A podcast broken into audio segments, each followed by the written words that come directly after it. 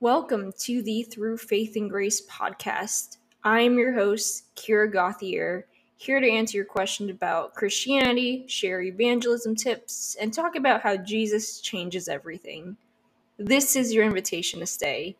All of the links and resources are in the description. You can also go to kiragauthier.com. That should have everything that you're looking for. There's another way to do life, and it's by following Jesus. I hope you enjoy today's episode.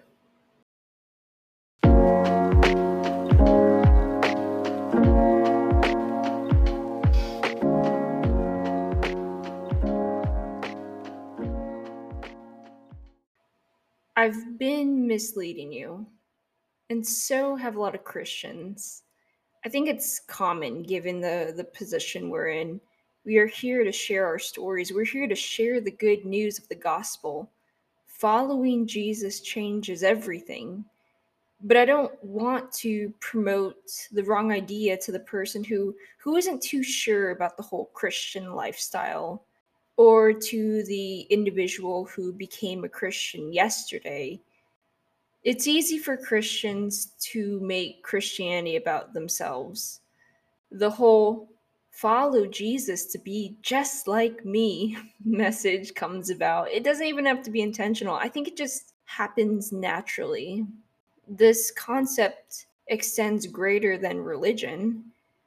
A bodybuilder may give great advice on muscle building and dieting and but it's easy for us to to take it and believe that if we do this correct type of training and eat a certain way then we too can step on stage at the Olympia.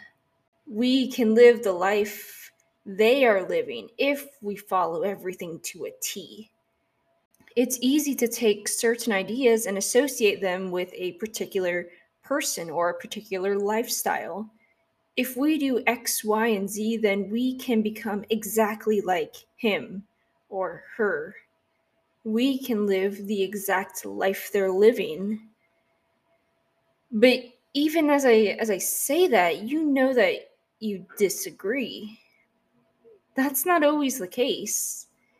And I, I don't want you to get the wrong idea about Christianity. I don't want you to think that if you follow Jesus, you will end up with a life that looks exactly like mine.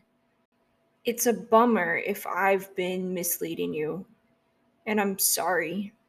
Please forgive me. One of the things I enjoy saying in this podcast is what does life look like after accepting the gospel? It could look like this. And that's quite deceitful if you listen to this and you don't have the full context and you don't know what I mean. I'm failing to speak clearly. If you walk away from from listening and the take home message becomes I should follow Jesus because I want to live a life like Kira. The message should be I want to follow Jesus because he is the only way. Christians share their stories and share their testimonies because we do have a unique perspective that non Christians are missing we know what life looks like after we've been saved. We experience how following Jesus transforms our entire worldview and how we are called to live. We're able to not only read, but experience who this Judeo Christian God is. He is faithful, He is loving, He is forgiving, He is sovereign. We've experienced redemption our stories are important, our testimonies are meaningful. Don't get me wrong. All I am saying is is following Jesus is not about us. It was never about us. It's about him. It's about Jesus. And it, it's something that I need to make clear. It's about Jesus. God is good regardless of what life looks like after we get saved. I've had the privilege of watching my dreams come true, but I've also seen my entire world crumble. There are tribulations and blessings all over the Bible. I don't follow Jesus because I think that it will lead to a life without suffering. I follow Jesus because he is the only way. He is the only way I can go through times of suffering and times of hardship. Jesus offers hope. Jesus offers certainty. I don't want you to get the wrong idea. I don't want you to get the wrong idea. As I'm continuing to learn what it looks like, it's remarkable to see the way Jesus radically changes everything. You hear about the individual who was in a dark place using drugs and medication to cope, hitting a, a point of rock bottom and finding Jesus. And now everything in their life is different now. You read about the Apostle Paul, who went from killing Christians to becoming the primary author of the New Testament. You see how, how God used Paul to share who Jesus is. All of this is about Jesus. Before turning to the gospel, I was just a sinner, lost, and in desperate need of a savior.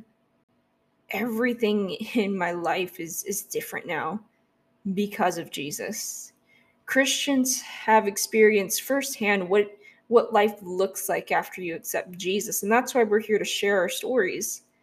It's not because we want you to look at us and and to be like us, but rather we want you to see who Jesus is and to fall in love with Jesus, the the author and the creator of every good thing. The only reason to follow Jesus is because of Jesus.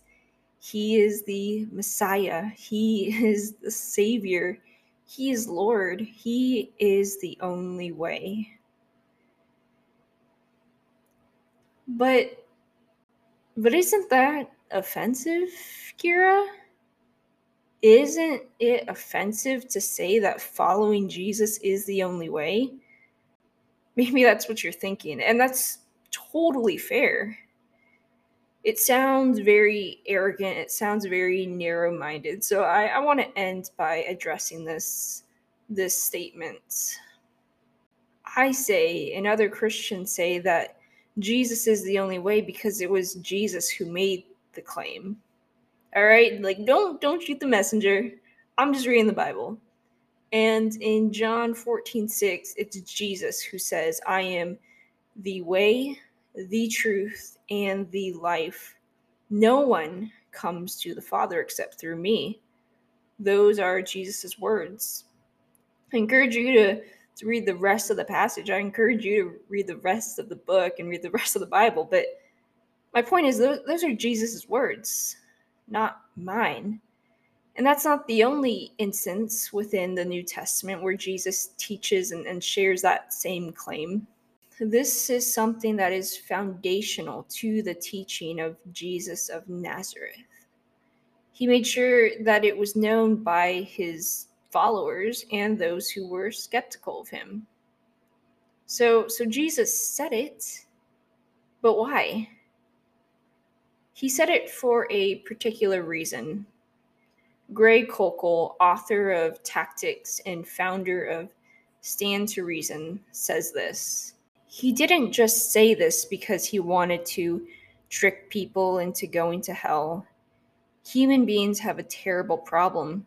They are lost in rebellion against God, and God is angry. And that anger will be appeased because he's a holy God. He is a just God. Some people don't like the anger part. God's a God of love, why is he a God of love? Because he's a good God.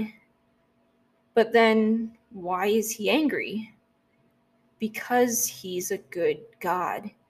The same reasoning he's loving is the same reason he's angry. He cannot let evil go unpunished. But because he's good, he's made a provision for forgiveness. And that comes through one person because only one person did what needs to be done to purchase that forgiveness. Jesus made a trade, he died in our place. No one else did that for us. Either Jesus takes the payment for our crimes against God, or we take the payment. This is why Jesus is the only way. No other religious leader or individual accomplished such a thing.